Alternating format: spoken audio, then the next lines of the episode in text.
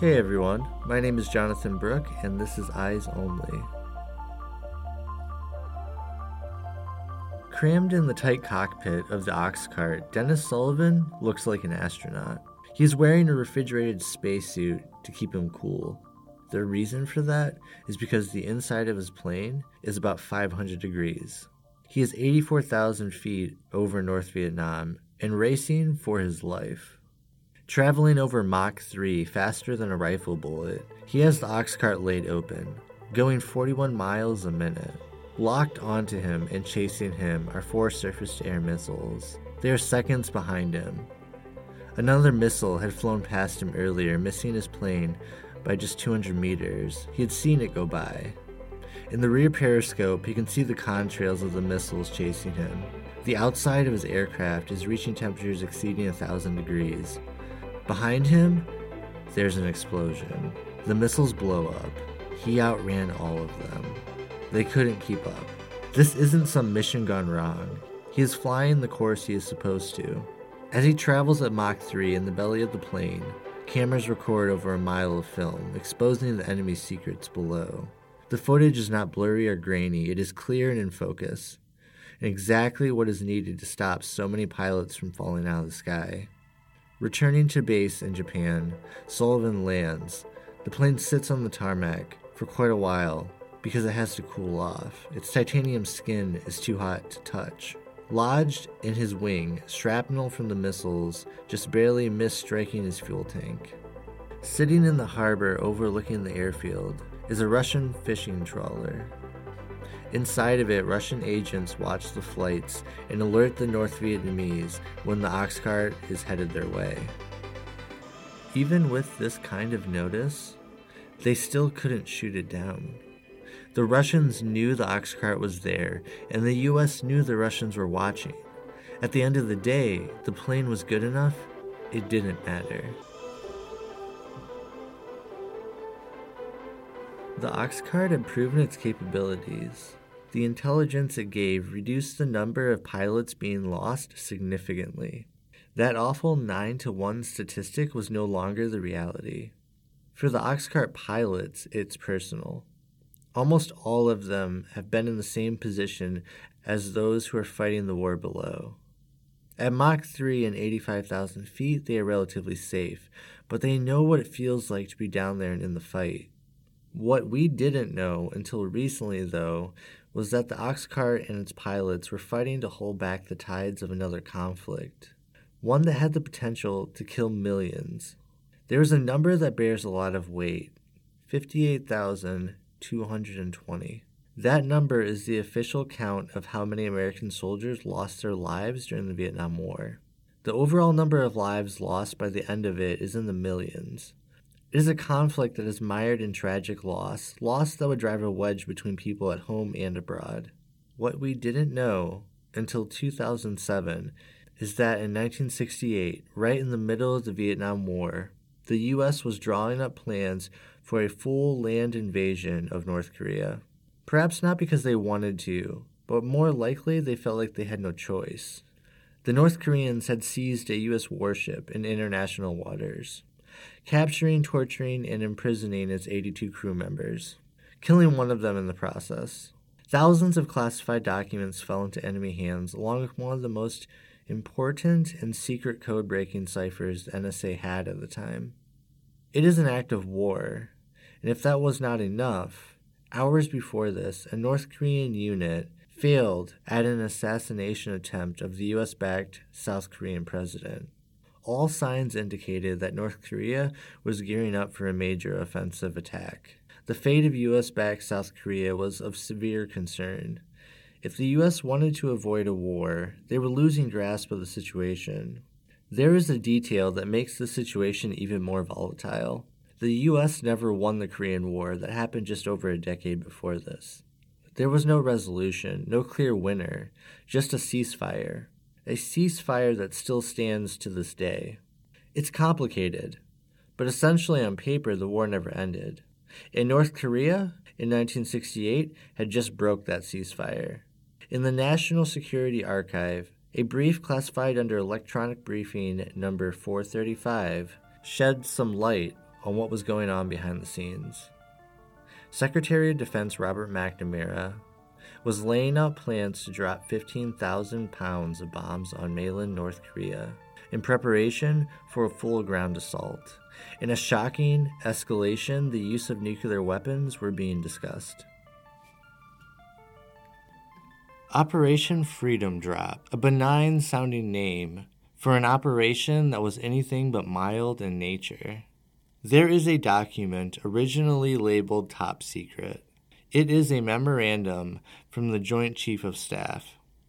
Today it has another stamp, one that says downgraded to unclassified.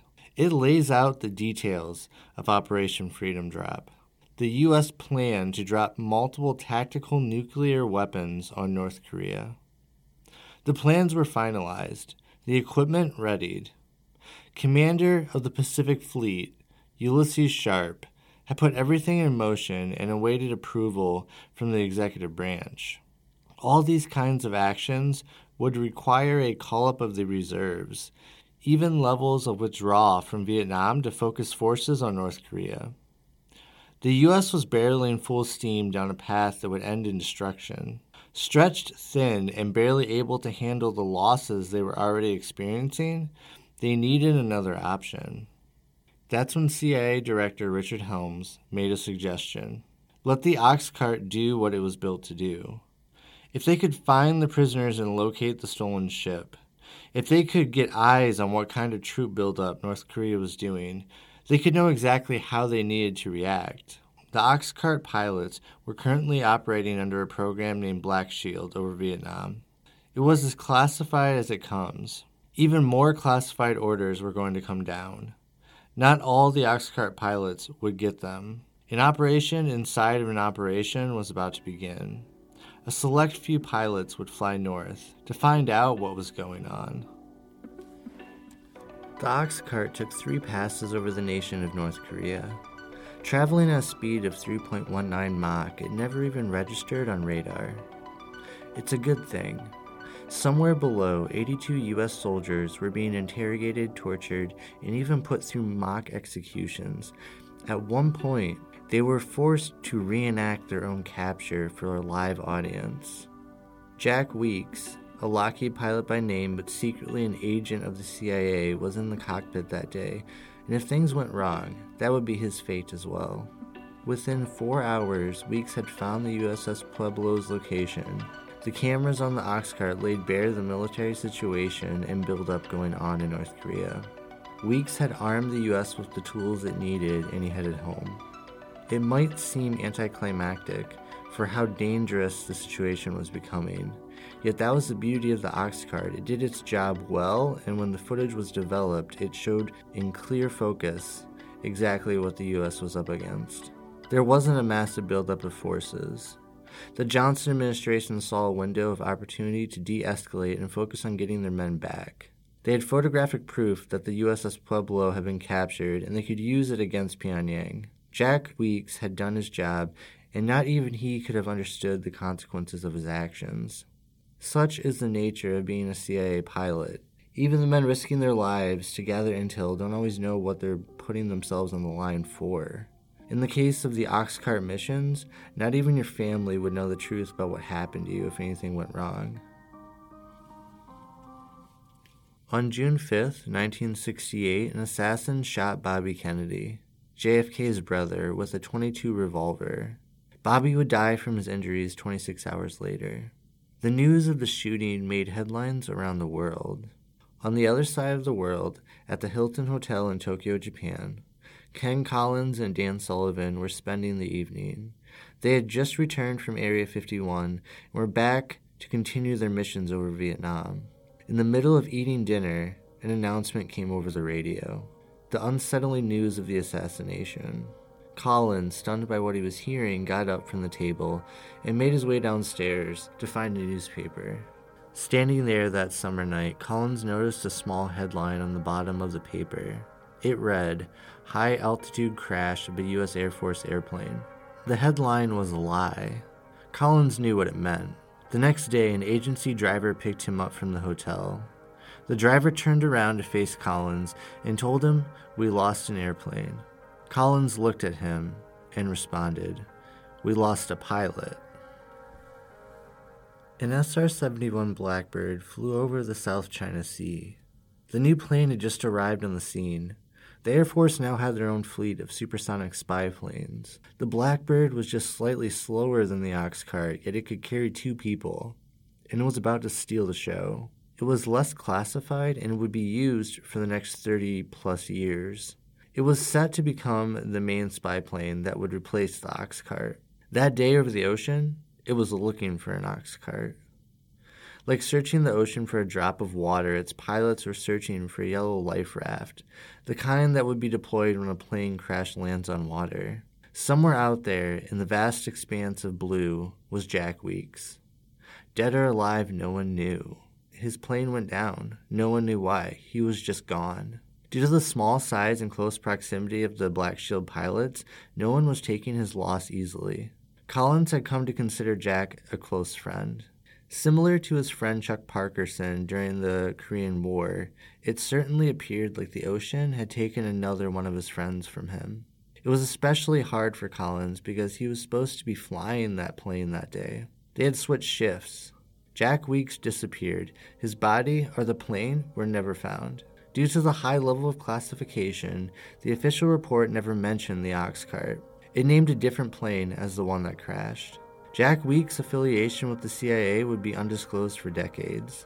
Internal commemorations would be given to him in his service to his country. The reality is that a lot more than just America benefited from the risk he took. I say that because his mission over Korea used no weapons, but it managed to stop the worst ones from possibly being unleashed yet again. There is a website run for Jack Weeks by his family, and it's dedicated to telling his story now that it can finally be told. There is a name for the program that the ox cart was part of. An overarching program that built the majority of the high altitude spy planes that the US deployed. That program's name is Archangel. Perhaps one of the best examples of the meaning behind that name can be found during the Vietnam War. During bombing raids, these planes would fly high up above the fight going on below. They were capable of jamming radar signals and would do that to protect the pilots below. As it stands, 1,842 POWs from Vietnam are still missing, unaccounted for, never returned to their families, dead or alive. So many attempts to find them happened even after the end of the war. Special Forces teams, upon retiring and now civilians, would privately fund missions to Vietnam to try to locate their captured friends and fellow soldiers.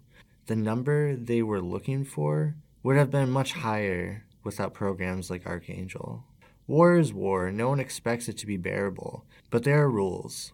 While the U.S. violated many, the treatment of captured American soldiers was a major violation in more than one code of conduct. The Blackbird would be used to communicate to captured prisoners held in the largest North Vietnamese prison, nicknamed the Hanoi Hilton. During a major rescue attempt, two blackbirds created sonic booms above the prison as a signal to the captives that Navy SEALs were waiting just outside of enemy territory to assist them if they could make it there. This is a tactic that would continue for as long as the blackbird was in flight. It would fly over dictators' homes, causing sonic booms to show them that the U.S. was there and there was nothing they could do about it. The shockwave from a sonic boom created from these aircraft was strong enough to do damage to what was below it. At one time, a pilot flying over West Virginia had to restart his engine. The sonic boom that happened broke the chimney of a factory below, crushing two workers and killing them. Situations like this caused certain rules to be applied to how these planes flew. They were not allowed to fly over urban centers, bridges, and dams for safety reasons. They were also restricted from flying over Indian burial sites out of respect. There is some level of irony that a stealth spy plane would also shake the earth when it flew. The ox cart was the first one, and it would be retired after a short lifespan. It proved what was capable, and it is still the fastest and highest flying plane that we know of. The SR 71 Blackbird would take the reins. Oxcart pilots would find themselves flying them for decades. Ken Collins was picked to fly the Blackbird early on. The funny thing is, the Oxcart was so classified that Blackbird pilots had no idea it existed. To them, the Blackbird was the first supersonic plane. That is why it confused a lot of people when Ken Collins was immediately an expert pilot on his first day. They couldn't figure out how he knew how to perfectly fly a plane that was brand new. The Blackbird would fly until it was retired in 1998. The legacy of both the Oxcart and the Blackbird can be summed up in one statement. Not a single one ever was shot down. Nothing could touch them. All this leads me to a question, one that I don't have the answer to. If this is the technology that the US had in the 1960s, what do they have now? Thanks for listening.